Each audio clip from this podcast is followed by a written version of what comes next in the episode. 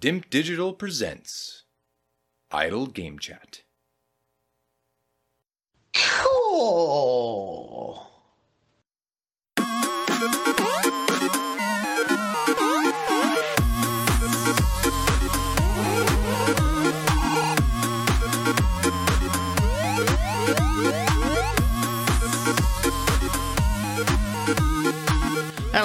Here from Dimp Digital. Welcome to Idle Game Chat. This is Dimp Digital's flagship video game podcast where we take you through the ups and the downs of the video game world. We are here on your favourite podcast app and YouTube, absolutely free. However, if you want to support our grassroots independent endeavour, head over to patreon.com forward slash dimp digital and join the community. Hashtag hand in pocket. On this edition, I'm once again joined by the reigning FGL Grand Prix winner. It's the resident ref or re Logan. How's it going? Hello. Yeah. Good. Slowly getting blinded, which isn't a problem that I've had No. in recent months when we've been doing this, but I had to cock the blinds down slightly to block Yep. some light, which is an unusual thing to do. Well, it brings out another problem when you're playing games is that I get annoyed if I'm not playing in like darkness now because it just like the glare can even if it's not directly on the game, like just if you had the if I have the blinds open, there's light coming in through the back of Yeah. it. It's still an irritant. So Do you not find that a lot of games? uh, I found this the other when I've been playing Hogwarts. Like every game that I seem to play at the minute is fucking dark as shit. Like so Yeah. trying to play most games now when there's any sort of light and my screen's there and the light comes in. So I've got some blinds up, but it doesn't really always do a hundred percent job. no, Um, yeah, I'm with you on that. It's It- fucking annoying. need to brick up the windows really and then be done with it. But I think the reason why there's I know this is a trend, but I the, the, I think there's an assumption that people have HDR and perhaps OLED devices, so the darkness isn't as big a problem because they like if you play if I turn this thing on in, in pitch black, like and you're in a like playing Dead Space or something, it's just like insanely like perfect almost for that sort of environment. But I suppose if you've got any sort of light, that's why like Resident Evil Four is now out, the remake. We mentioned it last week, scoring pretty well.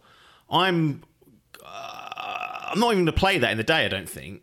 But I just want to play it when it's like dark. So I'm actually hmm. going to schedule the game time around the, the environment, which I don't often do. But I think for that game, that's the best I'll get out of it.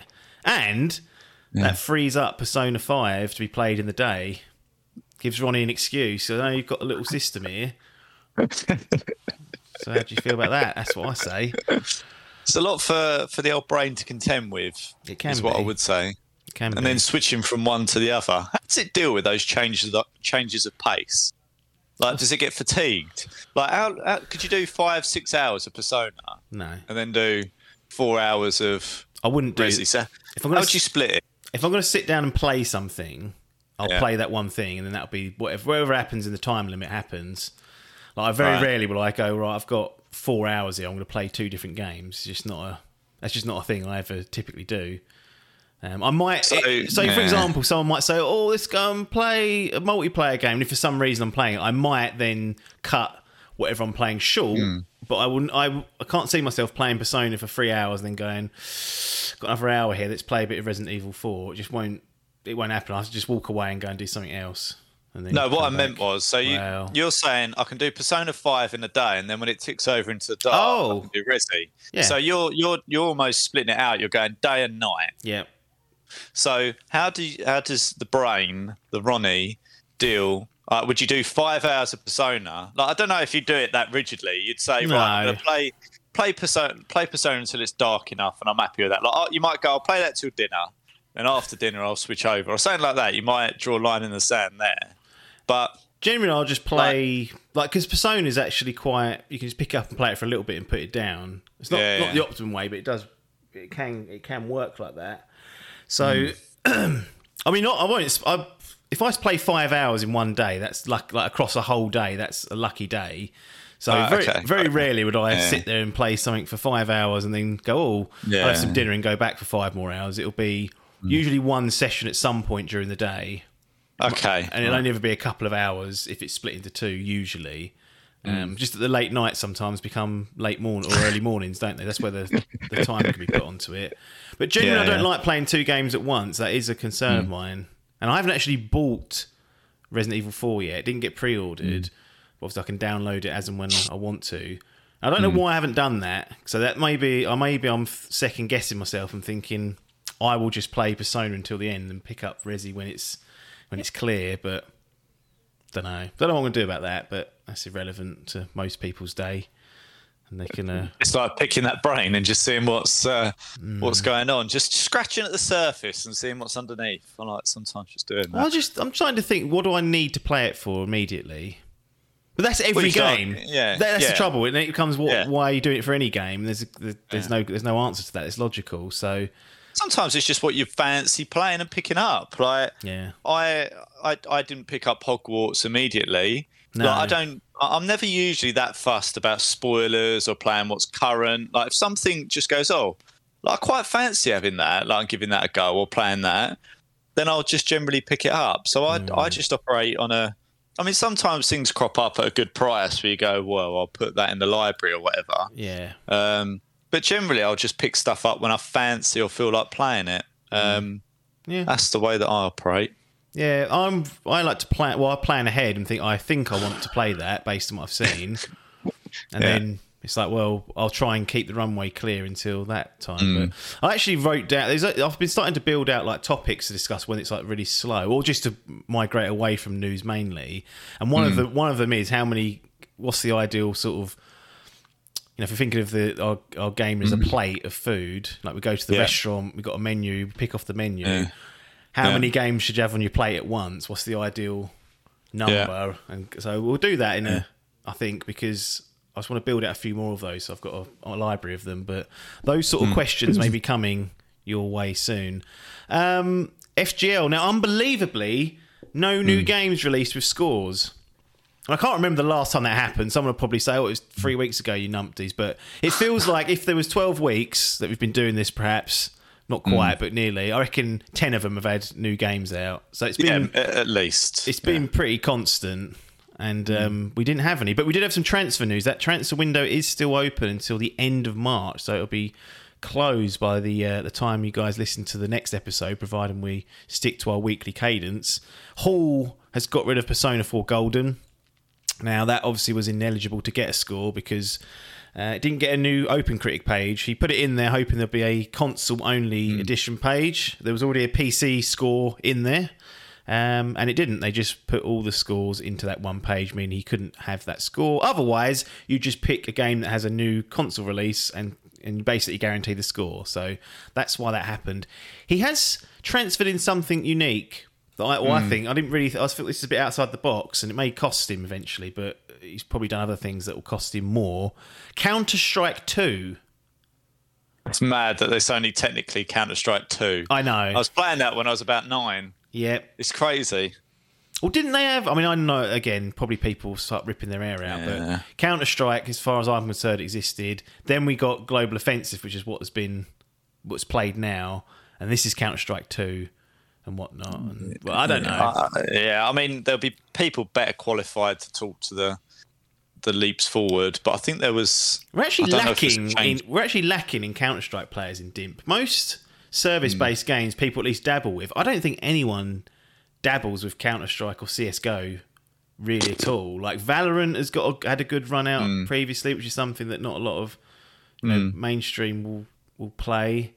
Um, That's kind of we had a bit of Apex action back when it first came out. Obviously, Warzone we've spoken about at nauseum and other things. Battlefield, if and when that ever comes out in a state that's acceptable, that'll probably get picked up by mm. someone. Rocket League, but Counter Strike, considering how mm. well it's a it's a legendary franchise in many ways, just because of its popularity and kind of what it did back in the day. No one, maybe Destiny Dave has dabbled with it previously, but regularly, mm. like in 2023 in the last three years, I don't think that's something that people tend to pick up. Is it because Well, it's not on those yeah. consoles? Well, Is it? This is a it- point. Is it on those is an consoles? It's not, is it? oh, well, they released. Uh, I remember. I think it was on the 360. They released now, like an arcade version. Like you could get what was on back on Xbox Arcade, Right. and it was just. It, I remember playing it, and it was rough as arseholes. Right. It was not. it was not a good experience. Um, but you talk, we've spoke before about that game that could tempt me into into the PC world. Yeah. Now, something like this, if it kicked off enough, could really easily be that game. What does kicking off mean? Well, if there's if uh, if it a if the game's good enough, Right. and I think b if there is a group or a core that would play it. So Right. if Hall, Destiny, Dave, like I know Berry would play it, Parr would easily play it. Like I think there would be a big core that would be sniffing and playing this quite a lot. And you know, I used to play Counter Strike back in the uh, internet cafe days. Like that's where I Mm. Rogues arguably- Asylum. Was that what it was called? Well, one one was called Rogues Asylum down yeah. Southchurch. And I don't know what the other one was Oh, called. That yeah. was in the um, whatever that fucking Uh, Victoria Victoria- Plaza. yeah, I don't know what that one was. That's the one I went to. Cyber Centre or something. I think it was because Hockley and that Berth. memory is incredible. But I don't know and- how it retains this. Hockley and Berth used to go to Rogues Asylum. That's where I went Yeah. for a few times. Yeah. With Berry, like so Berry would go there. Dale Raymond, he would go as well. Yeah, yeah. Then Hockley and Berth sort of defected to Cyber Centre or whatever it was called in that plaza. Yeah. Yeah, and that's the one that I went to with them. Yeah. Got, got in Um, late to the game. yeah, I did. I was a little bit Yeah, late. we just it, right. Counter. We'd literally just play Counter Strike. Yeah. For, I remember I went there on a bank holiday once. Probably got there about eleven. Came out Yeah. five six. Yeah. Played It's whatever it was per hour to, to play that. Yeah. But it was like great. Yeah. Because a land game, love it's, it's always a land Yeah. game. Whoever's whoever's Yeah. in there, you'd have like Yeah.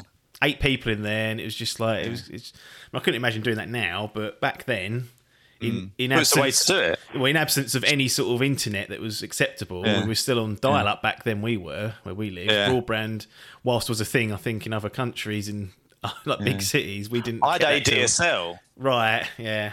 uh, Like back, back way back then, so I was actually was- one of ahead, ahead of the curve. I tried to some play it on ways. the on the dial-up once, and it was literally Yeah. like one frame a second. Yeah. I played it probably for about two hours, and I got one kill. Yeah, because it, was, impossible. And everyone was going, "Oh, that ping! That ping's ruining it." And I was like, "Well, Yeah. I'm trying to play the game here." I'd love to go back and just see what the experience was like. Like you wouldn't. need- It would just be be like, how did I do anything? I I reckon. The frame rate, the lag, everything must have just been horrific. But um, Eventually, I installed bots onto it and just used to play with bots. yeah, yeah, Yes. that's yeah, the only real way you could properly play it, right? yeah, yeah. Um, but yeah, I, I think you know I'll be eagerly watching this one because I would love. I mean, look, the simple fact is games like this and Valorant and whatnot are not really portable. I would say to a to a console. It's Right. ju- you, you have to play them. I think with a mouse, or if it is, if you want to play on console, you'd have to have a mouse and keyboard attached to it. But you know, I, I I will be just watching this one and potentially sniffing. Um, but yeah, I mean, uh, perfect transparency. It could easily tempt me into getting a PC, like easily. I mean, there was talk Yeah. many years ago that you were going to get a PC, and then it never I've said before, it's it's the game. There has to be a game that would make me move over, or uh, not I say move over, but just get one, Yeah. and um, just playing something like that where my FPS roots come from, I guess. Yep. Like natively on PC. You want to plug a bloody controller in, knowing you these days, though. I wouldn't. No, I would. I would like to. I would like to play it like back how I did back when I was a kid. Like, I mean, for me, it'd be like a nostalgia thing mainly. Um, I don't know whether I would thoroughly enjoy it the way that I did when I was a kid, or be. I mean, I wasn't good back then, but you know, nowadays on a mouse and keyboard with these sluggish reactions, Just get buried in, he'll fucking carry you probably. Well, that's what I do with Warzone. Just go Berry and Par, just do the work, and I'll sit here supporting where necessary. Yeah. Um, but yeah, no, I think that's I think that's for me quite exciting. ca- The idea of Counter Strike Two, and they're saying they're overhauling everything. Yeah, there's some really cool Right. videos out there. I think I don't know if I shared one about the um, like the way the smoke grenades work. It's a really small Hmm. thing, like you'd think, well, what the hell's he talking about? But Yeah. it um, it reacts to the environment. So if you throw it in a hallway that's quite condensed, it actually fill up the whole hallway rather Yeah, than just yeah. rather than just a puff of smoke in the middle. Yeah, and yeah. when you're shooting bullets for it, it will make little like holes through the smoke. Yeah. It's. I don't know. It pretty, looked pretty impressive. I mean, it's not at all in my wheelhouse, throwaway sort of multiplayer, but I have played Valorant a fair bit, which Yeah. is not the same, but it is in a way. It's a hmm. it's a it's a throwaway, you know, Yeah. round based competitive multiplayer, and Yeah. that was back in the days of getting pissed up though. so Firmly behind him, he says. well, Um, but no, I mean, I think I'd. I love the idea of playing Counter Strike with all my mates again. But that's a really appealing Yeah. thing to do. I mean, it's not. I would be surprised these days if it's something that would last years, but No. it's definitely a sort of thing that could really tempt me to to get a PC. I think. So there could be look other- out, I'll be knocking on your door. When you get on there, you might think, "Oh, there's other things I want to try here." Like, Well, that's the point. It's the, yeah. it's the it's it's the sometimes you just need a reason, right? Mm. You need that that one big reason to go and do it. And I'd sniffed around it, we spoke about it, and I was pretty I'd probably say I was like 80, 75%, 80% of the way there of really going for it. And then I just thought, no, I'll just get the consoles. yeah, Um, because there wasn't this when we discussed it, I was like, there isn't anything really. I'd get it and end up playing like some odd piece of shit or whatever that we've got from Steam or whatever, and I was just like, it, w- it would be largely a waste. And I was waiting for something that would go, right, that is over you come. that's that's the gateway drug or whatever it is to a PC. Like that's that's the way in that I'm looking that I'm looking for to justify the expense. Yeah. Um, yeah. So let's you know watch him brief, but um, it's definitely high on the old sniffometer for me.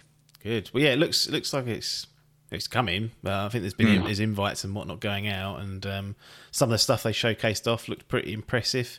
Does it need to be called Counter Strike Two? Probably not, but we had this discussion with Overwatch Two and all that stuff, which I know it's dropped off our radar, but I looked at the player counts and stuff, and they were saying it was pretty much like on par with the original and higher in some Yeah. peaks. I don't know if it's sustained that, but um, I feel like Counter Strike Two is less of a problem for people because it's Counter Strike and it's Global Offensive is what fifteen years old. Well, like- yeah, I mean, this is what I mean. You kind of, I think it's fair. There'll be enough that's different for them to be able to distinguish it between Yeah. the original. Like, whereas you look at Overwatch and you play Overwatch, and I- I mean, I 2012, so only 11 years old. Still only 11 years old, he says. Back when he was playing his Xbox 360 then. Yeah, like it's, this is what I mean. You look at it and you go, "Whoa!"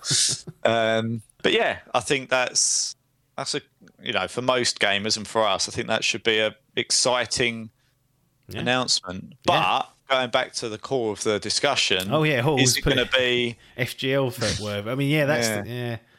I don't know because we don't actually know when the proper release is coming. I imagine it's going to be baited to hell.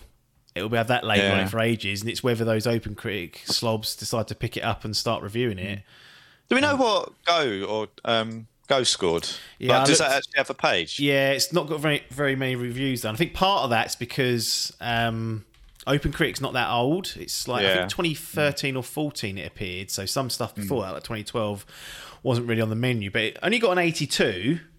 Yeah, but it only got 12 reviews, which I think Yeah. plays into the fact that it was, you know, people perhaps didn't review it as mm. close to well, August 2012. The review seemed to be, but I'm not sure Open Critic was knocking about. I think they may have backdated some of this.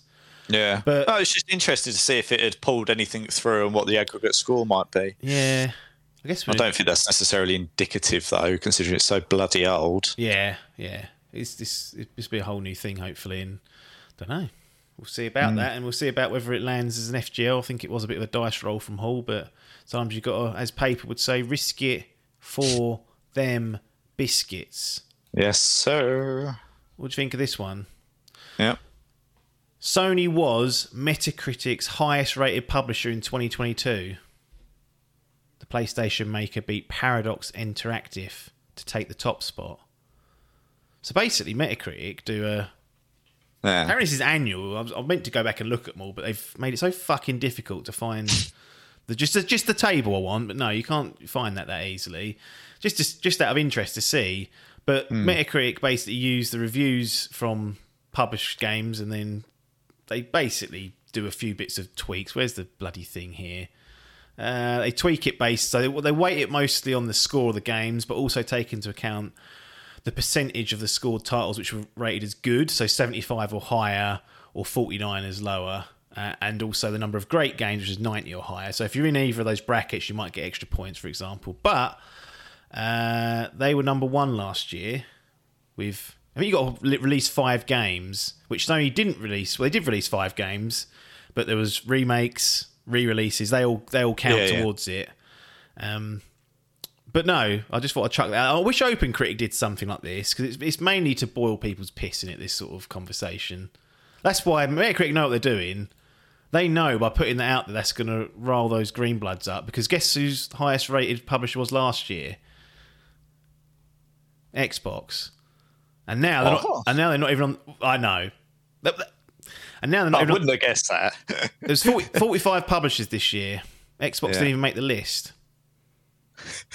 for last year's, I should say, sorry, for 2022. yeah, yeah, okay, yeah, that makes more sense. Yeah. So I mean, not- just, we've said before they released fuck all noteworthy, Yeah. and that backs that up. Oh, yeah. You get told off for using reviews, though. they can't be trusted, but they do, as I said, give you a temperature drop. Anyway, here's the te- top 10 Sony Yeah. Interactive Entertainment, Paradox Interactive, Activision Blizzard, Focus Entertainment, Take Two, Capcom, Sega, Annapurna Interactive, Humble Games, and Devolver Digital. Nintendo down at a lowly 12th, didn't make the top 10. I've heard about five of those publishers. Yeah, some of the, I mean, Annapurna and Humble and Devolver are mostly indie titles. Um, Sony were second last year, so that's actually not a bad couple of years. This is what I say about consistency. Yeah. That's a couple of years where they're in the top five of a system that requires you to release at least five titles and score pretty well. Yeah. I think that says something, especially when people are dropping out of the top 50. They've got feet up. Well, there's no doubt about it, is there? I mean, both of us have got both consoles, and we've both unanimously said Hmm. Xbox have had feet up. Not just, you know, you could argue for a long period of time, like in terms of great games and the consistency of releasing great games. They haven't been up there. No.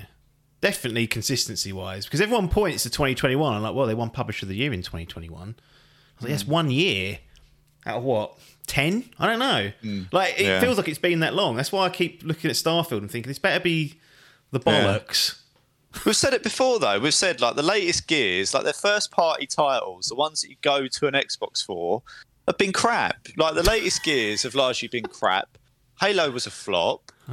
like, do you know what I mean? Though it's everything that they like, and Sony would be getting absolutely pulled over the coals if they were releasing God of War and stuff like in the way that Halo had been released, as an mm. example. Like everyone would be going, "What are you doing?" And yet, for some reason, Phil, friend of the show, gets away with it.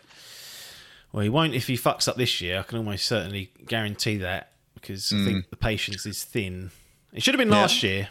Um, speaking of Microsoft, actually, I don't know if you saw any of the Redfall previews that have gone out. Um, basically, a lot of people got hands on with the game, took them to event. Yeah. Reasonably positive. So something that we're not quite sure what it is. There's more light being shed on it. Looter Yeah. shooter being tabled as the most appropriate term Right. as someone for you likes FPS and enjoys that sort of co-op element, I would say worth a look at some of those previews. But that's shaping up Yeah. to be better than what perhaps people have anticipated. It looks like it had potential. Hmm. Like, but you, when you've been burnt so many times, you naturally sit on the side of pessimism, don't you? Yeah. And cynicism. But it looked like it had at the core of it something that could be fun. But I think it has to be played as a as a group of you. Hmm. Um, and yeah, I'd, longevity I think might be an issue. I'd, I'd, yeah, I think it's worth another look. It, it, I don't know if it's going to, in our group particularly, be hugely popular. No, some people have said you can actually play it single player and not be too concerned. But I've always think that comes from people that don't play a lot of single player games. and uh, you do you do. Yeah. sometimes figure it out and think, well, this was clearly made for more people. But You could do that in Left 4 Dead 2 or whatever, but it's just not, like, no. Division Two is a good example. You can do it in that. I'm sure it's Yeah. Mm. okay, but I feel like if it would be a bit empty, maybe it's because the core gameplay is not as engaging as it should be. Oh, craps on it. Ah, got, got to sometimes, haven't you? Why not kick Ubisoft now and again? They get, they get away with a lot. Also, Arkane are looking into quote removing the always online for single player. So, Oh, gets a tick in a box for that. well, it will do. And also, all the people that going, "Wow, what does it matter?" Well, clearly they've heard the noise, and it does matter. In fact, there's a quote here. I quite like the quote. Referring to players' request to play, play offline, this is all taken from VGC, by the way. Hmm. Smith, who's one of the directors, I don't know, I've gone- got his first name, just Smith. Agent Smith. Agent Smith. Let's see if I can find it. Harvey Smith. First that was name, it. Mark. Oh, Oh. Mark Smith. Quote: There are two ways developers could react to that. Right when he's talking about you know the request for hmm. not online, they could say, "Oh my god, you're always online. If you get if you get on Steam and it's not online, you freak out. If you get on Xbox and you can't get the latest patch, you see what your friends are doing, you freak out. You always want to be online." So he's basically saying, you know, who's offline.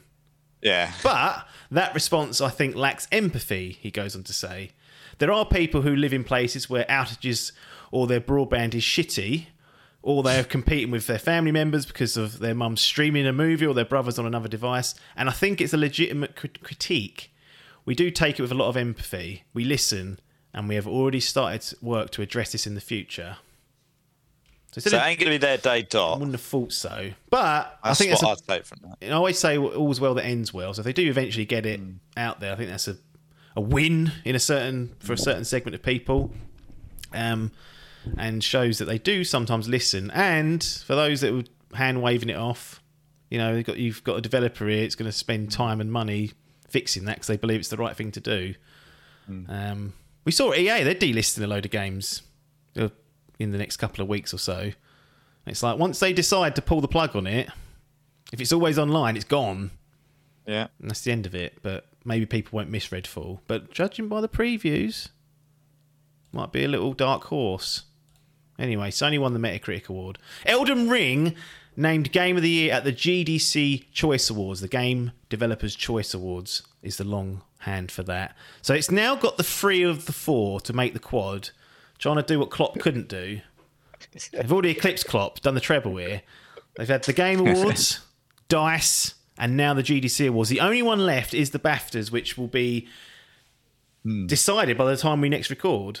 So we will know in the next episode whether they've completed the quad. Now, I actually put a bit of trivia out in the DIMP group about what was the hmm. last game, if any, to have done the quad, which is to get Game of the Year at all four of those hmm. award ceremonies. There is only one game that has done that, and I'm not going to reveal it here on the show. I think if people want to send a message on Twitter or reply to us or send a comment in YouTube, do so with your hmm. guesses because I'll be interested to see if anyone gets it without looking it up.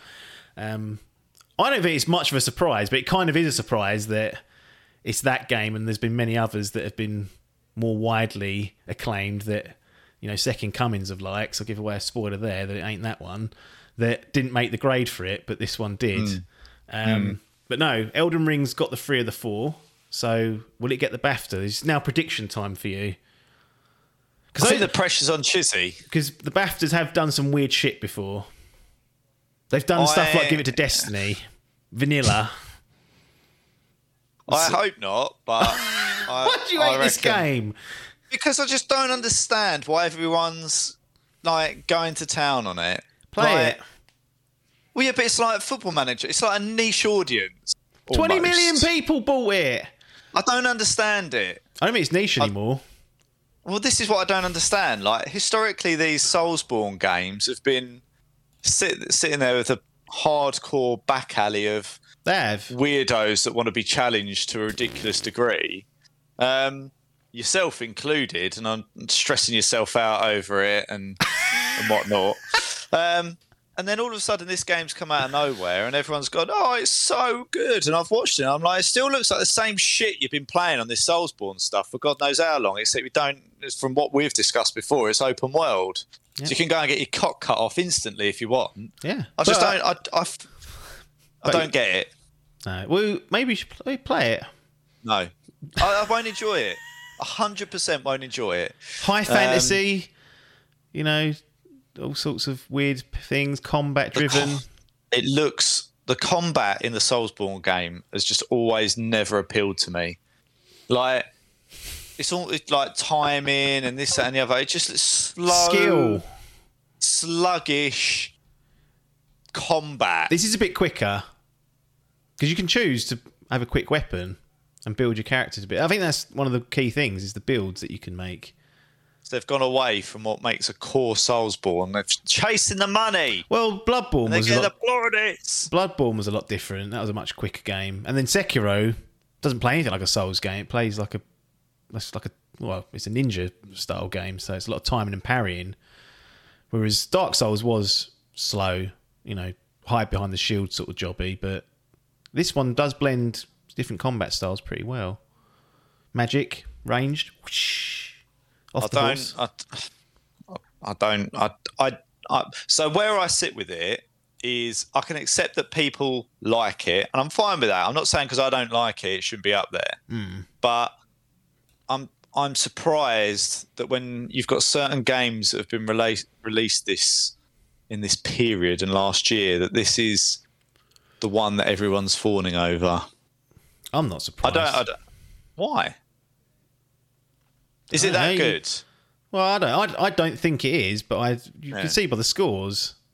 Yeah, I, I just I don't get it. I don't get it. I don't understand this game. I don't. I like normally when I watch a game, I can go, I don't like it, but I can understand why other people do. And I just don't. From what I've seen of Elden Ring, I just don't get it. Like I don't. Doctor Disrespect. Out of all people, I've said this before. Sitting there going, best game I've played all year. And literally, there's just When fucking play it? constant. When did he play it? When it come out. Well, how can he say that three months into the year? Best game I've played all this year. Don't mean Well, nothing. I don't know Play at when- the end of the year and played it when say it it. out. But there's, and all there is is clips of him Yeah. fucking Dying. losing his mind and dying and going mental. And I'm like, what? Like, I can get that there's a huge satisfaction in finally doing something that you've been challenged by. That's I it. get that element of it. But does that at its core make it better than a God of War Ragnarok? Or Depends if you like to be challenged. It's all it's all opinion at the end of the day. nah? I ain't having it. There ain't there ain't I any objectivity it. in any of this. It's it's No. general opinion. Um, I, it's one of the best games of last year for me, but I just preferred God of War. It's as simple as that. I think Elden Ring's got a lot of stuff it can improve on to be even better, but I just don't think they ever will improve it because they just get away with not doing it. But then you know, God of War has plenty of stuff you could improve in that. To be honest, there's no. none of There's always ways to improve. Yeah. Like, is it is it better? Like you, you, the yardstick has got to be: is it better than what else on on the balance of everything? Is it better than the competition? Yeah, but you could release a 2D game that's like perfect and then go, right, God of War, that's the perfect rendition of a 2D game. It's it's technically a better game of what it's trying to achieve. Like there's no there is no better, is there? Yeah, It's not because you could say Call of Duty's better if you like. Oh, it hasn't got a first person perspective. Warzone, you can play third person. I think in some maps, yeah, that's better. But it's yeah. nonsense. But uh, no, but what I'm saying is, is each game individually can always be better. Oh, yeah, yeah, Man yeah, City yeah. can be better. No. Arsenal can be better. Any sports team, F1 team, oh, actually, I'll, I'll correct you there. Liverpool better. couldn't have been better in the last five years, apparently. Fuck me, them bloating on. mentality monsters. Carabao Cup and an FA Cup for that. I mean, setting the bar low, aren't we? And Jurgen. Hmm. Anyhow, so yeah, we are where we are with it. I just think in in the year that, that in the year that there was, I think when something like God of War Ragnarok comes out and how epic that was, I just can't believe there's still this fawning over over Elden Ring. But that's just my perspective. I haven't played it, so some people might be sitting there going finger wagging, going, "What you doing?" They will. But- and, and they can, They but that's just my opinion. Yeah. Um, so I think that based on the fact that it's picked up everything else, I think the pressure will be on, and it probably will get it. Yeah, I think I might have even said it after the, T, the the Game Awards in December. I was like, I'm pretty sure this will get all of them or get very close. The one I wasn't sure about was Dice, to be honest, because they can throw up some strange stuff. But BAFTAs are a banana skin as well. But we'll see. We'll find out on the next episode. Um, and then also, very shortly, we should have our very own DIMP Digital Game of the Year special podcast coming in the next couple of weeks. So it could get the Grand Slam if it gets that as well. Isn't it? The quintuple. All of it. I mean, we'll see. Will you, will you be fuming if that lands the Dimp Digital Award? No, I mean I won't be. I, it doesn't. I don't get that up about it. It just. I. I just. From everything I've heard and seen, I just don't quite get. Like I can understand people going, "This is a great game," but like just the world, like the universal. I mean, maybe I'm the outlier. I probably am. Well, to be honest, yeah. Um, with my gaming preferences, but I just don't. That I just don't get it.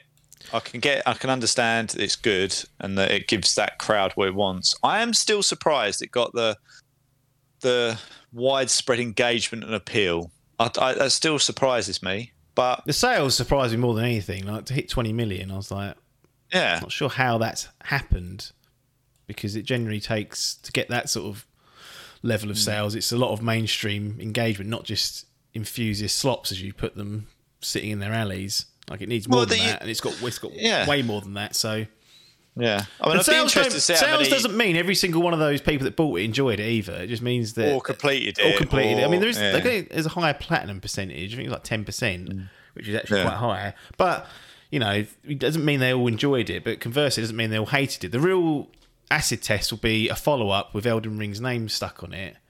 Mm. Because how many people come back and do more people get engaged by mm. it? That's what I'm most mm. interested in, and I really hope they do make things better than they, they can be. It's, ray tracing. They've added ray tracing, which seems like a nonsense on the consoles when it's not even running at a solid frame rate. There's, you can't even lock the frame rate on any of the settings. At least you couldn't when I played it.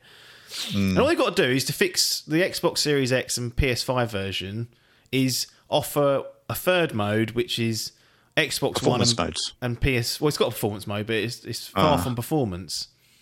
It don't. It's far. It, well, it don't run. It runs at sixty about five percent of the time. The rest of it is 30, 40, 55. It's cack. Yeah. Like it ain't, it ain't up to snuff based on what we've had this gen. All it needs mm. to do is add the PS4 or Xbox One, I guess, settings of the game as an option in the in the in the, in the new gen stuff, because that mm. runs flawlessly at sixty on on both. Well, the way you can test it is you get the PS4 version load on your PS5, put it in yeah. performance mode, it runs like silk. Just that you take a bit of a dip in visual quality. So all they need to do is offer that mode in mm. the PS5 and Xbox Series X. It's versions. really weird, isn't it, that they don't go because you wouldn't even have to say PS4 mode or Xbox. No, no, you just put Performance Plus mode yeah, just call or it however you want to do it, or, or just locked, yeah, locked frame rate or whatever. Like you just because normally there's a couple of different settings. You just can go all the way down to performance, all the way up on graphics. I mean, yeah, you know, it's it's it's strange that they wouldn't give that for whatever reason. They've obviously not wanted to. No, because they wouldn't be getting the critical acclaim that they're getting now. Because they go, the graphics are crap. A good section mode. of my problems with it is if you fix performance. Yeah, and then there are other things. Don't get me wrong; I could reel off a list of them, but they're not Performance over graphics all day. I've done it on Hogwarts. I've gone, give me yeah. that performance, and it runs like butter now. It's just slacked it off beforehand, and I whacked it all the way down. I was like, this is why, silky smooth. Why are they're adding ray tracing, I don't know. This is the notes here. It says, please note that performance, such as frame rate and resolution, may impact be impacted by playing with ray tracing on. I don't know what this ray tracing. I mean, even Salmon agrees, which we very rarely do. This, this ray tracing is waste of time for it. It's so expensive, like resource wise, on a PC and on a, on a console that mm. it's like. But saying that they've sold to, as we've discussed already, like this like mainstream audience. Yeah. Like it seems like a weird thing to do. I mean, I, when you shared that in the group, and my first thought was ray tracing. Yeah. Like what? Like hello. Yeah, it's not. I would rather they spent time on the performance, but they they haven't, and they they won't. The, there's rumours that there's going to be mid-gen refreshes, which we won't talk about because it's rumour and innuendo. Um, but that would be one way. It would probably fix Elden Rings that they will have more power in them. So the unlocked nature of their performance mode as it is would probably be up to snuff to run it. Mm. But I don't know. I'd be interested to actually look at some videos of the ray tracing to see how good it is or how different it is. I hope Digital Foundry do a video on it because that's the easiest way to digest that sort of stuff. Um, but yeah, three out of the four ray tracing inbound. Will it get the quad? We'll find out on the next episode of Idle Game Chat. Right, I think I'm going to call it there. Yeah. Call it off, they say. Yeah. we'll just be slagging off things that we haven't played for 45 minutes. Um, I'm going to leave everyone in the capable hands of, well, I say capable, Paper. So Paper's returned with a Pokemon themed episode. New Pokemon Snap, Pokemon Sword, and Pokemon Violet all rolled into one segment. Oh, So he's been on a he's been busy, the boy. He's been busy on that Pokemon lore. He skipped Arceus, which we do talk about. So he ain't I'll- got a switch though, he's got a Switch light. has he? Yeah.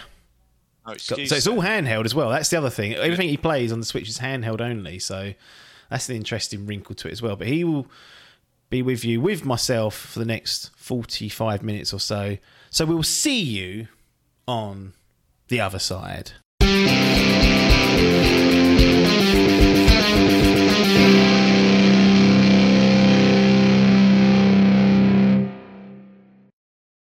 Here we are then, back with some game chat to close out Idle Game Chat. Paper has returned after his MMO centric escapades in the last few months. He's now back on a Pokemon escapade. So, still not what people want to hear about. MMOs and Pokemon, probably two of the worst, but that's what you've been up to. So, we don't get to direct what you're up to. And you, in Pokemon and MMOs, that's, that's Paper's little game in life. That is true. Though I'm, I'm, I'm disappointed that I, I- don't get the introduction of the world record holder speedrunner It's- anymore. well, I That don't know if that's still accurate. It's 100% accurate. No one else is playing that game, so no one else is going for it. Um, but yeah, um, Pokemon and MMOs. That's what his life's about been about recently.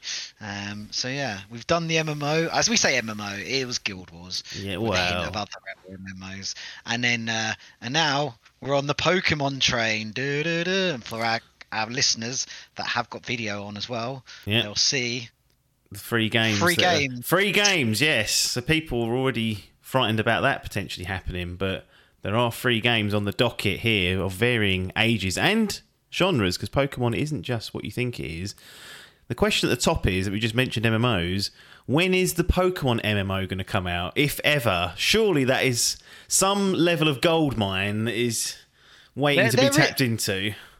There is a Pokemon MMO, like a fan made one out there. I, I can't remember what it's on, but it's they've basically plugged together a load of like the old sort of style, like it's in blue and red and all like that. And uh, people wander around and it's, it's in that style, and it looks quite interesting. But it is a fan made thing. It's got a lot of people playing it, but you know, not me. Um, I think I'm going to put my hat on the limb. Out hat on the limb is that even a fucking saying? don't know if you're my- cutting if you're cutting bodies up and hanging up around the house. Maybe you can pop your hat on an arm. out on a limb and say a Pokemon MMO game, much like Hogwarts Legacy, would get a lot of traction in terms of the buzz. Uh, the Oh, hype yeah. train would be in so much full swing uh, that it would be. It would only disappoint. oh, yeah, probably. Uh, that's probably the correct outcome there. I'm surprised they've not. There is a Pokemon MOBA knocking around on Switch. I think it's called Pokemon Unite. I think it's a free to play thingy at all. Um, well, we can check. you can check, can you? He's got a little booklet there. It's a little booklet as called to the camera that gives you all the Pokemon games that are out there at the moment on this, that Switch. Yep. Um, so there's a lot. What, what do you think it's called? It's not the Let's Go Eevee not Pokemon Home, Sword Shield, No. not Tournament, Quest, uh, Rescue Team DX, Cafe Remix, uh, Pokemon Unite. I think that's Uh, it. A battle arena type thing. That's the That- the free to play one I remember seeing on doing the. And apparently, it's not too terrible. I know we dabbled in a little bit of Heroes of the Storm many years ago before meltdowns happened, and I was, I was wondering whether you'd maybe get into that. Maybe That's some homework for you to go away and look at if if you're if you're still all Pokemon giddy after this. Yeah, I definitely think there's a little bit of I've been Pokemoned out a bit, Yeah. but you know, it's like that MMO urge. You take a break from it, and six Mm. months down the line, you get that urge to jump back in. That's you know, that's how they get you. That's probably how FIFA can release a game every year. That you know, people step away from it, and then a new game pops up, and they're like, "Oh, I want that bit of urge." So Well, you won't, you'll be lucky if you get a six month gap between Pokemon games these days. They seem to be churning the bastards out a couple of times a year, so we'll have to see about that. Let's get into let's do a bit of history on Pokemon because mine's pretty standard. Played Pokemon Red on Game Boy.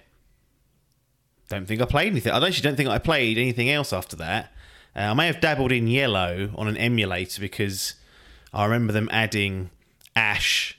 It was more tied to the TV show, from what I remember. The P- P- Pikachu would follow you around, and because I'd watched the show, I mean, Ash is gone now. There's, there's a new series starting without him. That's it. His, his journey's come to an end. But I remember dabbling with that on a laptop or a PC many years ago. But then I never really. I just sort of left Nintendo and Pokemon behind almost for that that region. You've actually had a probably more Nintendo devices than me over the years since that Game Boy, GameCubes and whatnot. But what happened to Pokemon? Did it get picked up occasionally, or was it just been a bit of a well, kid shit? For at one point, it wasn't cool. I remember that period of life in probably secondary school where it was, in fact, you'd be called a proper nerd if you still played that after a few years or collected the cards. But then you sort of get past that and then back into adulthood, and it's like oh, it's cool again because it's nostalgic. But Pokemon games, cards, where you been at for the last twenty five years or whatever it's been?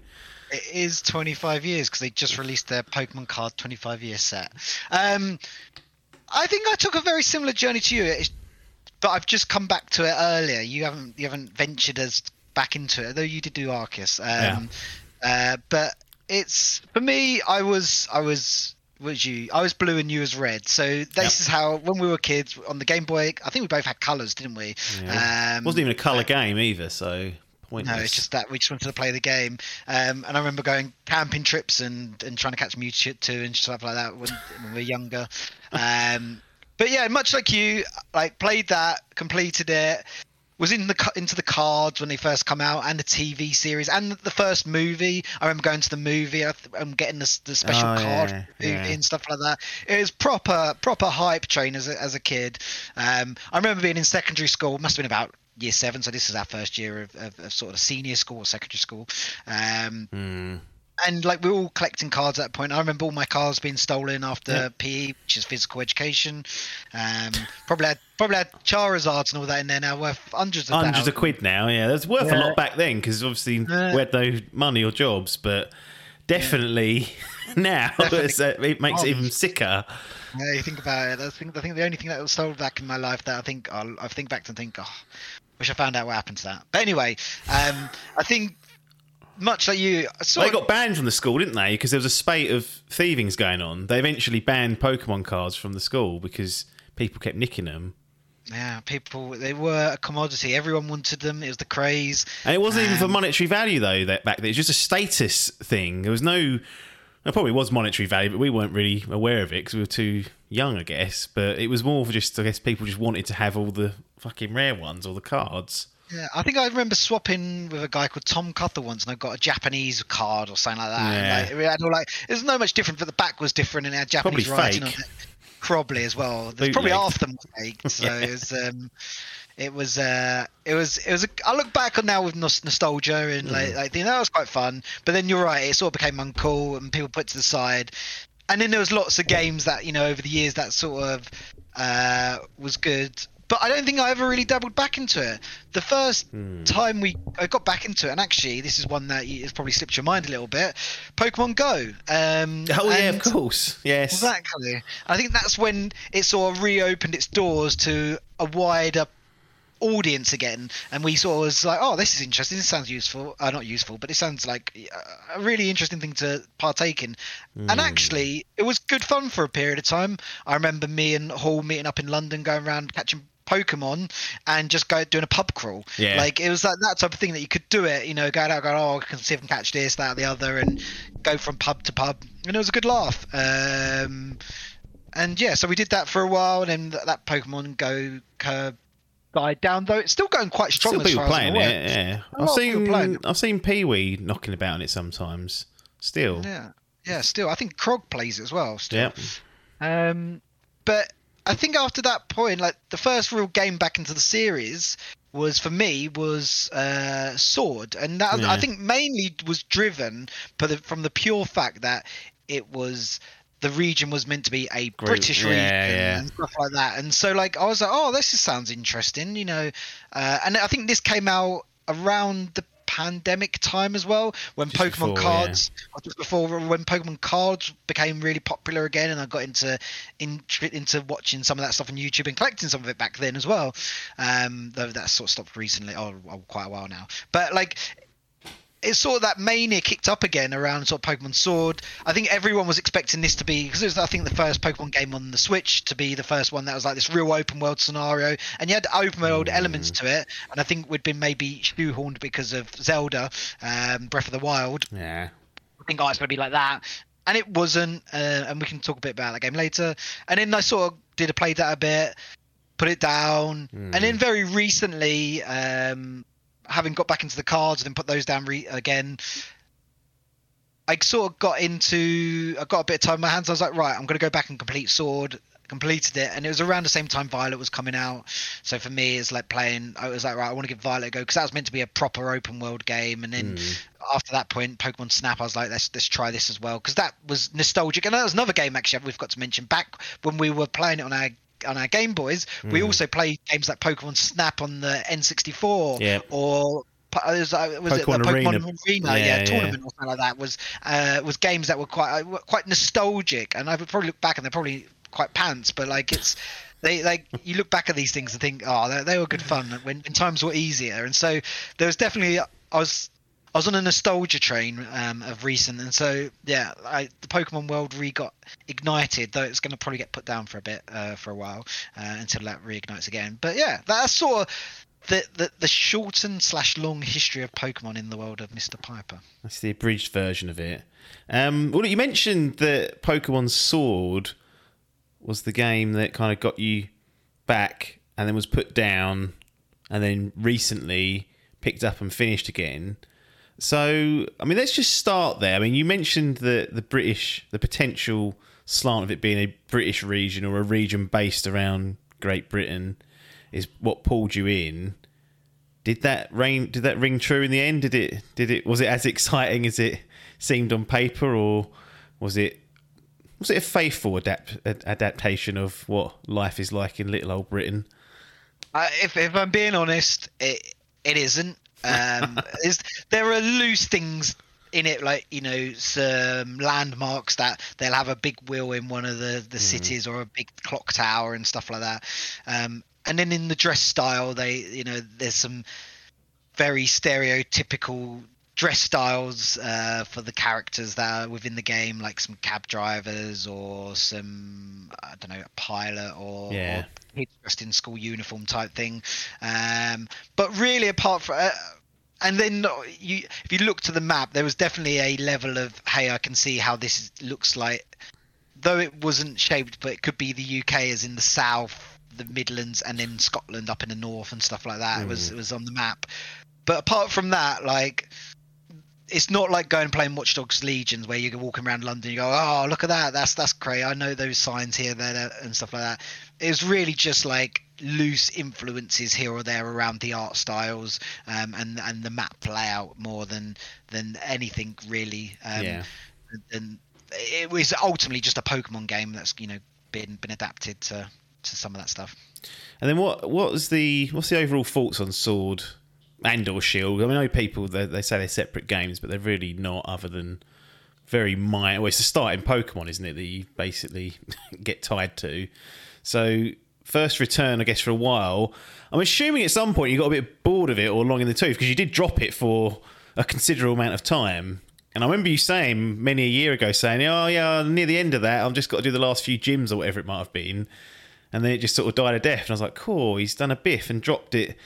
I don't know, two hours before the end or whatever it is. But how did you find the experience of Pokemon Sword and or Shield? Yeah, yeah. For me, Pokemon Sword was. I played the, about the first twenty hours. I got around all the gyms, um, except the the final gym, um, and ultimately I put it down. I think I think I put it down I was going to pick it back up, and then you know when just things happen, and two weeks pass, three weeks pass, and then you're Yeah. like, oh, I can't bother to jump back into that now. Too It's hard, hard work. past. Yeah. Got to remember all those things that I'd forgotten uh, Mhm. and that you got in your mind, and and I don't want to go back and do that 20 hours again. No. Um, I, I think it was like it was a faithful game, as in it was very Pokemon. You go around and do all the gyms and collect all the badges, and then you got the the main you know battle at the end. Um, I think what I think I'm glad I repicked it back up. Like I played it for about another seven hours. Um, when I picked it up, it was probably another like three or four to finish the main part of the game Yeah. where I had to go and actually do a load of. I went to the main gym, uh, the final boss, uh, and realized I was pretty much under leveled, so I went Oh. away and sort of leveled up a bit. So there was a bit of grinding. Yeah. Um, but because I put it down for so long, it was okay. And I, and at that point, you can figure out how to efficiently grind by just looking looking on the internet and saying, oh well, if you go and do these battle arenas around, you'll get these candies which you can level up your Pokemon really quickly. So I just did that, and then I was like, oh, and I thought that was it, it was finished and stuff like that. I was about to put it down, and I walked down, uh, sort of restart shot, uh, like when all the credits came, and then I went back to my house, and then as I came back, someone spoke to me at the house, or as it was recut, and I was like, oh, there's another bit of story here, and actually, Oh. they haven't fully completed that bit. So I went and just sort of followed that train. So I did that, and that was like another sort of three, three, four hours worth of gameplay of going around doing a load of battles Yeah. and so forth, leveling up a bit more, and then that then leads you into the expansions. But I didn't want to go as far as paying for the expansions for it. Um, I Yeah. think there's like was two, if I remember correctly, for. Sword. Um, but then, then that's when I put it down. I was like, oh, you know, I got the, the I feel like I completed the game, got the legendary Yeah. not going to buy the expansion, that's a good place to to call it a day. And so for me, it was it was. I'm glad I refinished it. Would I go and play another Pokemon like and like game like that again? Probably not. I feel like it's the Mm-hmm. same as every other game, but uh, I did play more Pokemon games, so it Yes. didn't stop me from playing Pokemon. So, in terms of the gaming gallery, does Pokemon Sword and Shield earn its place anywhere in your your personal exhibition? I think so. I think it does. Um, so if I'm going to give it a place on the gaming exhibition, in, and uh, and correct me if I'm wrong here, I've got my choice between my bronze, silver, gold, and platinum. Absolutely. I've that, haven't I? Good or you can chuck it in the bin like, if you think it's not worthy of No, any of I, those. I, I, I, I think uh, I, for me, you know, sword is a is an easy bronze. Yeah. It's sort it's, it's a nice game to play. I wouldn't not not recommend it to people because it you know it's it's a Pokemon's a good Pokemon game and you can have as much or as little fun in it as you as you want. For me, it just didn't push enough boundaries. They obviously did the first um, zones that you know you could see Pokemon in the wild and stuff like that. So there was definitely some level of uh, innovation there. Yeah. But like it- for me, even at the time, it just didn't feel like it went as far as it could, especially as it released around the same time as Breath of the Wild, where you just suddenly had this open world, you know, game and you could go off and do what you wanted. And I think that's what the Pokemon fans were craving, Hmm. and it just didn't get that. So, so for me, it was it was a good game. It was a good like you know healthy Pokemon game, but it wasn't anything that you know I- I would write home about. So for for me, it's a bronze. Bronze for Pokemon Sword and Shield, so that's that. And then chronologically, what was the next Pokemon game you picked up? Did you dive into Violet or was it new Pokemon Snap? So for me, I didn't want to. I jumped into new Pokemon Snap. And Okay. So the reason for that was Palate cleanser. Uh, effectively it. It's like eating eating the ginger in between sushi just to you know cleanse your palate. I um, uh, yeah, it's, it's, I'm, I'm too much of a snob these days. Sushi and Aristocrat. ginger. Yeah, exactly. Not Aristocats. No. Was that a TV show? No, it was a film by Disney, wasn't it? The Oh, Aristocats. Um, uh, there's a funny story behind that, but you know I won't. That's, that's divulging into a, another topic which can be saved for outside of this chat. Yes. Um, so yes, I wanted to. Pl- I didn't want to go straight from one big Pokemon game into another big Pokemon game because let's be, both games are sort of 25 hour games and stuff like that. Not that I spent 25 hours straight on that one. No. It was definitely split up, but I didn't want to just finish that and go into what could potentially be very much a reskin, like going from hmm. FIFA 21 to FIFA 22 or something like Yeah, that yeah. and so for me, I wanted to play another game, and I I saw that there was we had Pokemon or new Pokemon Snap out there. There was definitely a, a point of me was that was getting nostalgic and like, oh, I used to love Pokemon Snap as a kid. I remember going around, you know, taking trying to get the pictures and stuff like that. So I jumped into that because I wasn't really done with my sort of Pokemon phase at that moment in time, and so yeah, that was where I went with uh, with, with my my next choice. So I, I ordered Pokemon Snap off Amazon, and it turned up the next day. So for those that are uninitiated, new Pokemon Snap, how would you describe it? Because my understanding is it's sort of on a rails. You know, you sit on like a car or something and drive around an environment. You don't control the car, and the aim of the game is to snap, i.e., take pictures of different Pokemon that are in the resort or in the, I don't know if they're in the wild or not. And I'm assuming you get given a number of objectives that you have to fulfill, like, oh, catch a Pokemon eating, catch a Pokemon drinking, catch a Pokemon fight. I don't know. And so that bit I think I understand, at least unless I'm completely wrong. I guess what I what I struggle to tie together is how that effectively comes together in a campaign and how you progress. So for those that are uninitiated like me, how does the Pokemon Snap kind of loop work? So it's it's similar to what you, you've described. However, it's Ah, it's slightly wrong. different. Um, yeah, well, in terms of the way you progress on the campaign side of it, at least, um, is Hmm. is wrong. But um, but like, yes, you are on a on a on effectively on a on a little car, uh, and you've got a set route.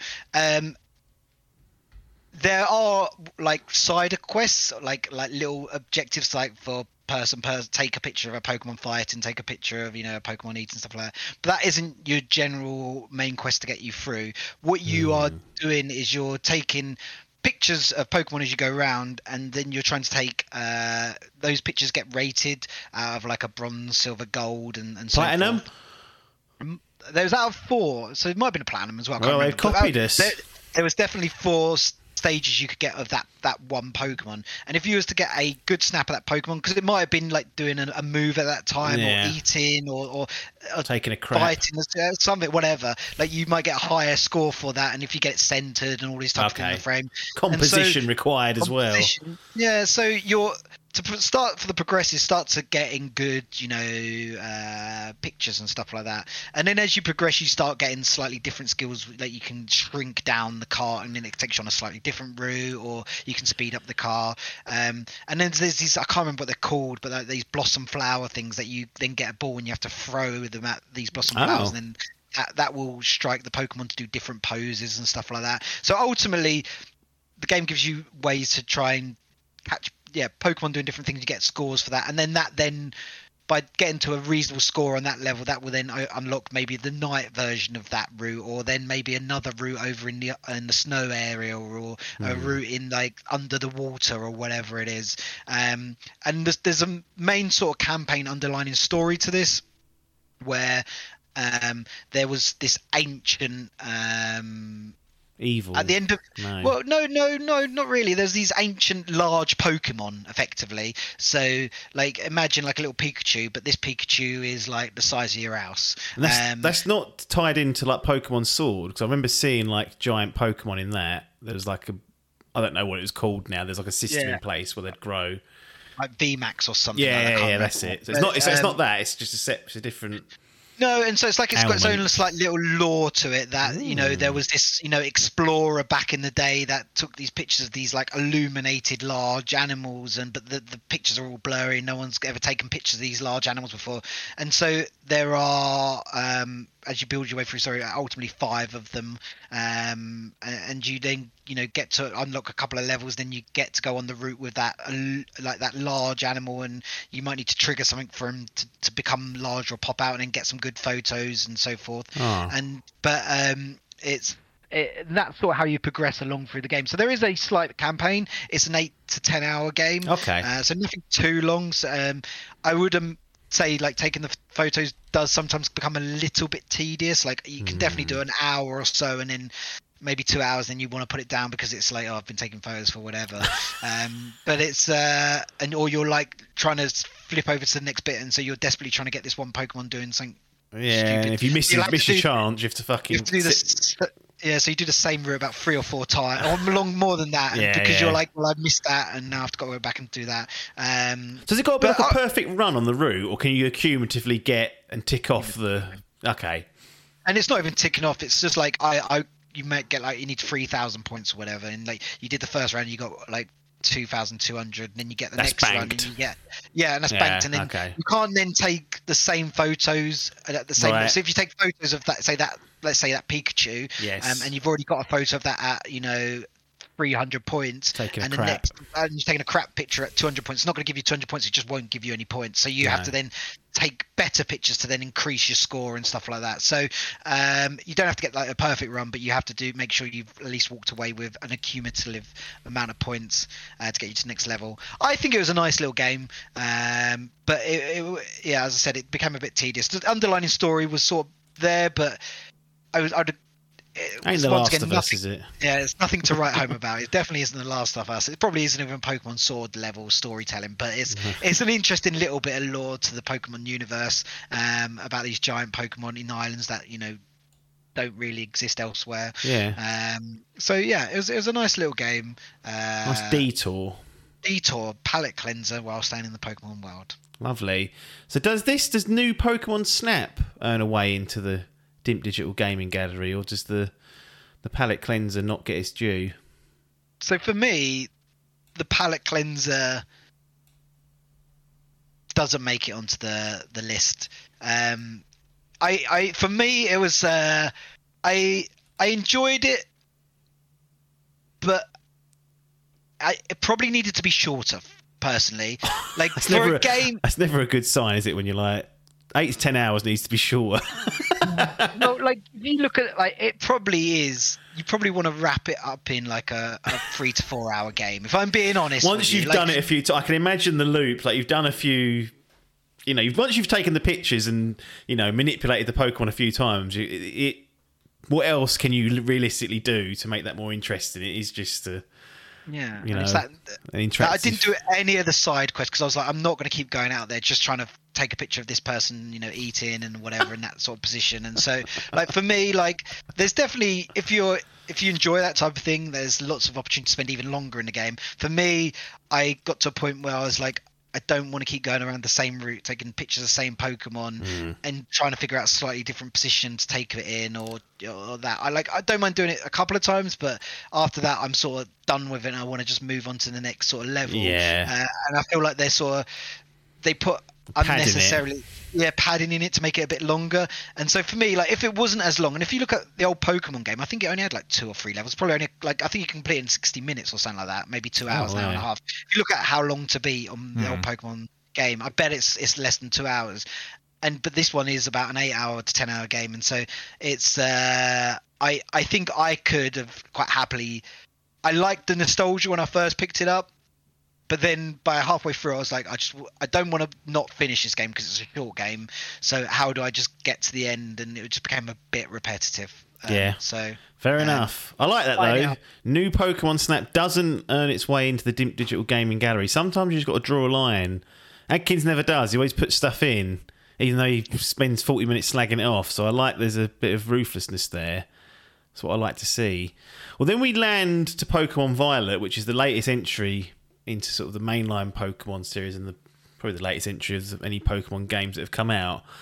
I have to ask the question though, because earlier in 2022, which is when both of these games came out, we had Pokemon Legends Arceus, which is the one that I played. Was that in contention? And if it was, how or why did you skip over that and opt for the new shiny Scarlet and or Violet? Uh, it wasn't in contention. I did think about it. I, I had I when I was looking at my Switch and I'd seen everyone I was connected with Switch had already put 40 hours in Arceus and stuff like that, and I thought oh, it was probably a good game, and I'm probably missing it.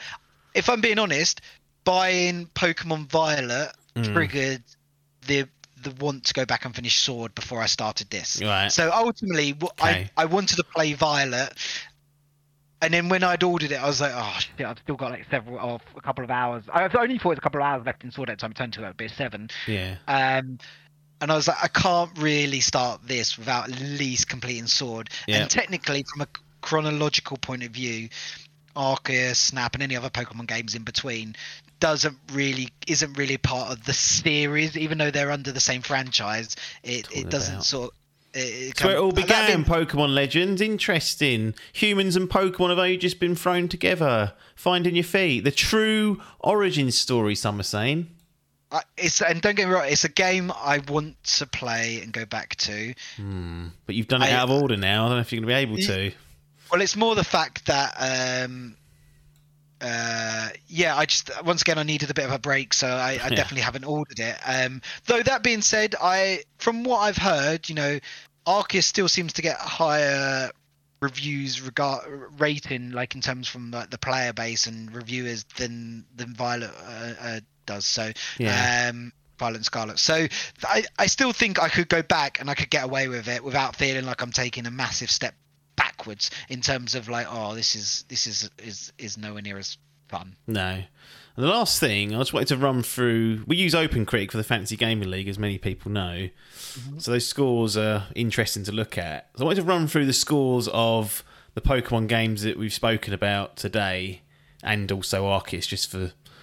Well, that's, that's the closest analog for me out of these because it's you know they were like ten months apart, and they were kind of doing a similar thing. So Pokemon Sword and Shield 2019 got itself an 80 which is pretty good. 64% of the critics recommend that. There's a little critic score in there as well. New Pokemon Snap, 80. 76% of the critics recommend that. Pokemon Legends Arceus, 84. And 87% of the critics recommend that. Pokemon Scarlet and Violet, 72. It's below the 8, which is not what we want. And then only 48% of critics recommend that. That's after 126 critic reviews. I've been critical of this game despite not playing it because some of the videos I've seen of its performance and the bugs, I was as- I was astounded by. I thought Pokemon Arceus definitely the weakest part of that was how poorly it ran and looked at times. And when they announced that Scarlet and Violet was coming a mere 10, 11 months later, I was, I must admit, I was surprised. And I thought, well, it's either going to go one or two ways. One, we find out that Pokemon Legends was being done by a B team of sorts, and, you know, as a spin off, basically. And then Pokemon Scarlet and Violet will be nicely polished. And then, or B, they spread themselves too thin and they're both going to end up suffering. And I felt like it ended up being the latter of those two. But that's just on performance and bugs and how it looks. The Switch, obviously not a graphical powerhouse, but you tell me, is that a, a correct assessment of the technical side of things? And ultimately, does it matter? I mean, I'd argue it always matters, but you know, people like to give free passes out for things like Elden Ring. So, what are we doing? For me, it, it was Who's giving out free passes? right. Um, who, for me, Adkins, isn't it? It's always Adkins, isn't it? um, it wasn't the smoothest graphically. There was a lot of popping. Um, Yeah. in terms of Pokemon, like you'd suddenly a Pokemon would just pop up, and it's like it doesn't you know n- nicely fade in and stuff like that. And when you're suddenly got you know a faster moving vehicle which you can get in the game and, and you Mm, can that's- and stuff like that it becomes a bit pop, extra poppy and stuff like that and uh, and so forth for me I didn't let it bother me too much that side of things. There, there was nothing groundbreaking that you know I kept getting kicked out of the game or I couldn't get past an area or Okay. I got glitched through anything like some stuff that would just really get me out. It was more for me. There's some of the graphical pop in that was noticeable, and I was a bit like, oh, it would be nice if if if if the Pokemon sort of faded in rather than popped straight in. But I'm also playing on a Switch Lite, which is probably like the worst graphical screen out of all the uh, Switches, and and probably worst performing of all the Switches. So I don't expect an awful lot anyway. I'm not playing like an, on an OLED or anything like that, and I don't play any consoles. So apart, but I've got the PC, obviously the rig. Yeah. Um, but so for me, like, I, it was okay. It could have definitely been more polished and better in that type of aspect. I didn't have any groundbreaking bugs that that sort of kicked me out or stuck me, and I needed to, you know, reload Yeah. or whatever like that. So that side of things, I was okay with. I did notice it. Not ideal.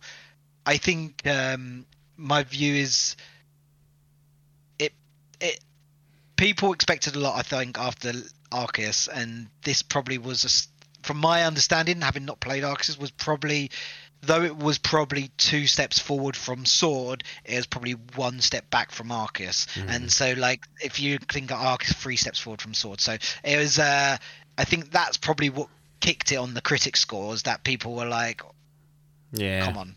Um, you've just released a game that's better, and now you're taking uh, taking a, a, a, a releasing something poor, and this is meant to be the big title game. It should have been the other way around. this is the main line. Yeah, this is the main line sort of continuation of the series. Um, it did. Get, don't get me wrong. There was definitely people that I saw responses saying this is a groundbreaking Pokemon game because it, it mixed up the formula and changes it. In Yeah. I saw a bit of that of Arceus, and I definitely felt like it that particular game did do you know it had open zones to go around the Pokemon were there in the wild to go and interact with him real time and and whatnot.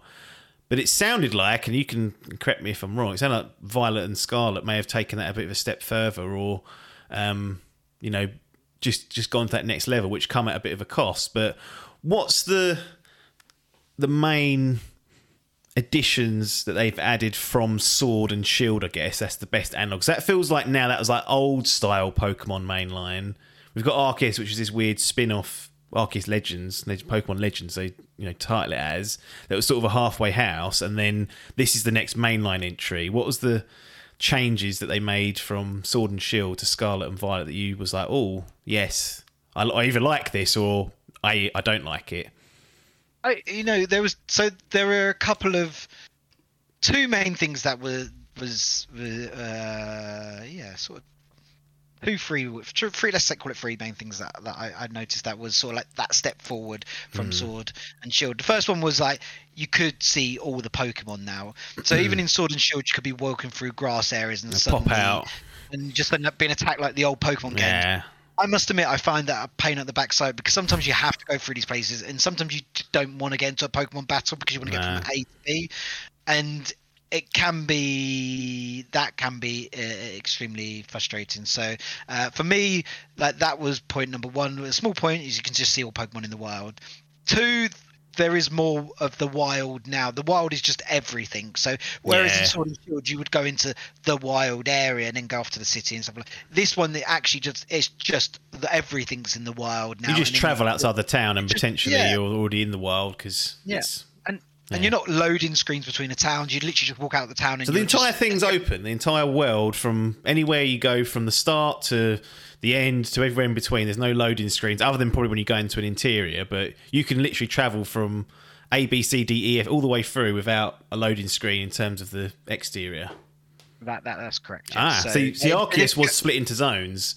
You would travel to a zone which was quite big and had all the Pokemon out, but then you would go back to your hub world and travel to the next zone, like the snow zone, for example. So you're saying you can adventure out and just travel there, just from Yeah, going on foot or using a vehicle or whatever you've got. Or I've seen people riding Pokemon around on it, so I know that's a, So you- a thing. There are a few little cut screens when you might be going into a building that's got like Yeah. its own separate instance and stuff like that. but that's like quite acceptable and it's not really a loading screen it just cuts to it but it's Yeah. um it's like it is an open world. So you can go wherever you want. And this is i guess the, the a point 2.5 you know in the, the free because i've realized another one that sort of it, is that it definitely takes on that that zelda vibe that you can go wherever Mm. you see you can go. And Just effectively by the end of the game you've built up uh, you, you end up riding around some legendary Pokemon um, that has the ability to climb or to Yes. go over water or to glide. Yeah. Um, and so everything that you see, you can climb, you can go up, you can go over, you can go under, and all that type of stuff. And so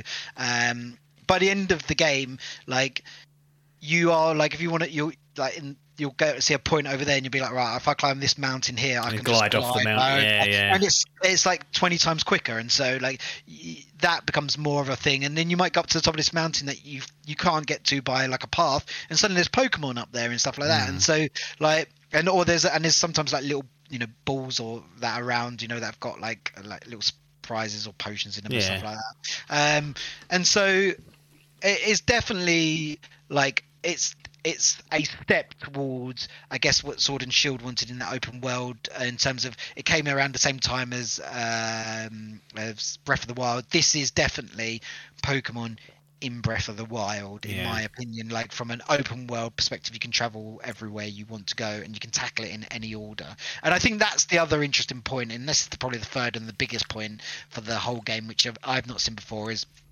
there are three concur- concurrent storylines. You can tackle any of the storylines in any order. You can go after one, then move over to the second one, go back to number one, then go and start doing number three. Um, and so, like, you don't you could even just not do any of them and just go around pokemon battling and just level up your pokemon all you want and you don't have to do any of the stories um and so for me whereas it's quite linear before like you'd follow the map round and that follows you through the story this now is very much you've got three distinct stories you've got your gym story so you're going around Oh, the classic gyms gym, yeah. classic gym. You've got your battling against the bad team uh, storyline. So like you know your Team Rockets from the original game, but like, they've got their own storyline when you're going around and just taking on the the the evil faction that turns out to not be so evil and whatever. Um, and then you got your third storyline, which is around uh, unlocking the legendary Pokemon. Um, which was the sort of that second part of in Pokemon Sword that I did, but you know, Yeah. it's its own story. I will say there there is an element once you completed all three, it then unlocks another part of the story. Yeah. To, it's basically to finish off the whole story. If that Tie makes it sense. up. Tie it all up. So you can go off and do any of them in any order.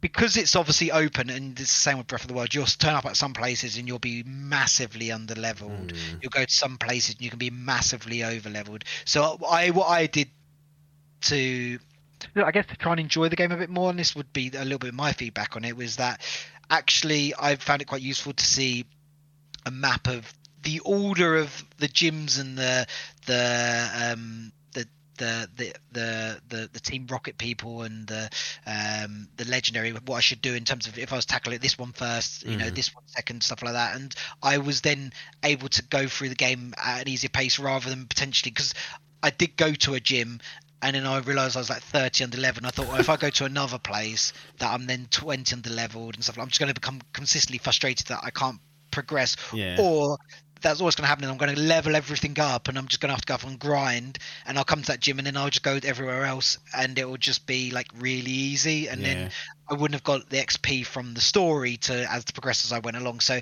I definitely think there should be something within the game to prompt you towards what is the better level. Doesn't necessarily mean you need to take that. No.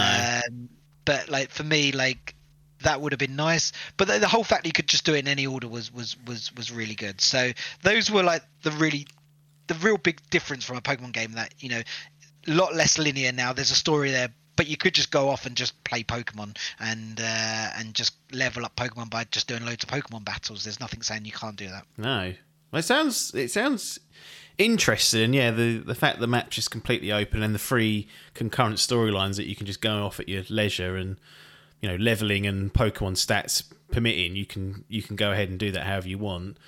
Um, any other business before we get into the gallery that you wanted to mention, either good, bad, or indifferent? How long was it roughly? Did you spend Uh, it? Do you think? I think I think I must have spent about sort of somewhere between 25 30 hours. Yeah. So Maybe like about ten hours ish per bit, maybe maybe eight to ten hours per strand, and then there's a little bit on the end as well for Yeah, and there's definitely a part where you get to it and you will have to grind again Yeah. because you're like under leveled. And you think how do, how do, shall I go and do this? And there's definitely once again ways to do that quicker. And I'm not the type of person to when I'm playing something, I just sort of want to get through it and enjoy it. I'm not the mm. type that wants to sit around and leisurely, you know, grind up over like 50 Yeah. hours. So for me, like I I found that like I think yeah, it was a good game. It was a good game. Yeah. So I don't think there was too much else that I can think of at this moment in time that, that I think would say let, that, that that's massively different or to, to, to shout about it. I did in, I did enjoy it. I what I, I yeah, it was it was a nice game. yeah.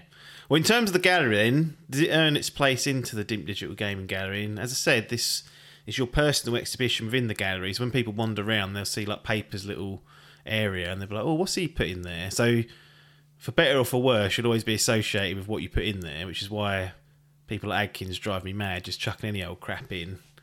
Just what we're doing. But does Pokemon Scarlet and Violet earn a way into the gallery? this does earn a way into the gallery, So- and so I was thinking about this um, earlier around where it sat in in my view. And for me, I think I enjoyed this more than Sword. I was definitely on the cusp of like, should it be a bronze? Should it be a silver? Yeah. I think I've fallen into it, just landed into that silver category purely because of not having played Arceus. For me, it was a a big, not a big step, but a quite a dramatic step um, Yeah. towards that open world Pokemon game. Eventually, as you said at the start of this podcast, you know, getting towards hopefully that you know MMO Pokemon game, uh, which I think we all want, or and so forth. So it's uh, it's definitely a silver. I think it would take a lot for a Pokemon game in these structures to go anywhere near gold. Right. Um, I, I can imagine Arceus would still probably be a silver for me, having you know looked it up and Yeah. stuff like that.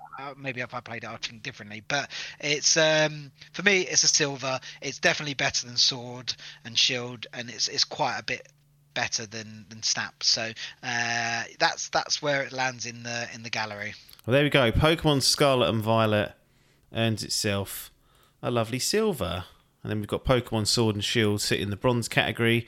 Unfortunately for Pokemon Snap, it's going to have to, or new Pokemon Snap, it's going to have to wait until someone else comes along and picks it up in the Dimp clans and maybe maybe they'll throw it a bone, but that's probably just condemned now to the bins outside, and then the bin men will take it away every Friday, as we know.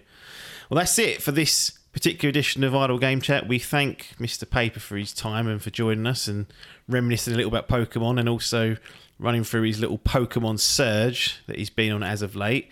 As usual, like, subscribe, do all that stuff. Leave a review in Apple iTunes or something. Try that or whatever podcast that. Some of them don't have it. That's the annoying thing. But people tend to say use Apple, but then I think, what about the Android users? Some people say they're subhuman and don't deserve it. I'm an Android user myself, so I'm not going to say that. But the Apple users will. Anyway, nothing more for us to say other than thanks for your time and ta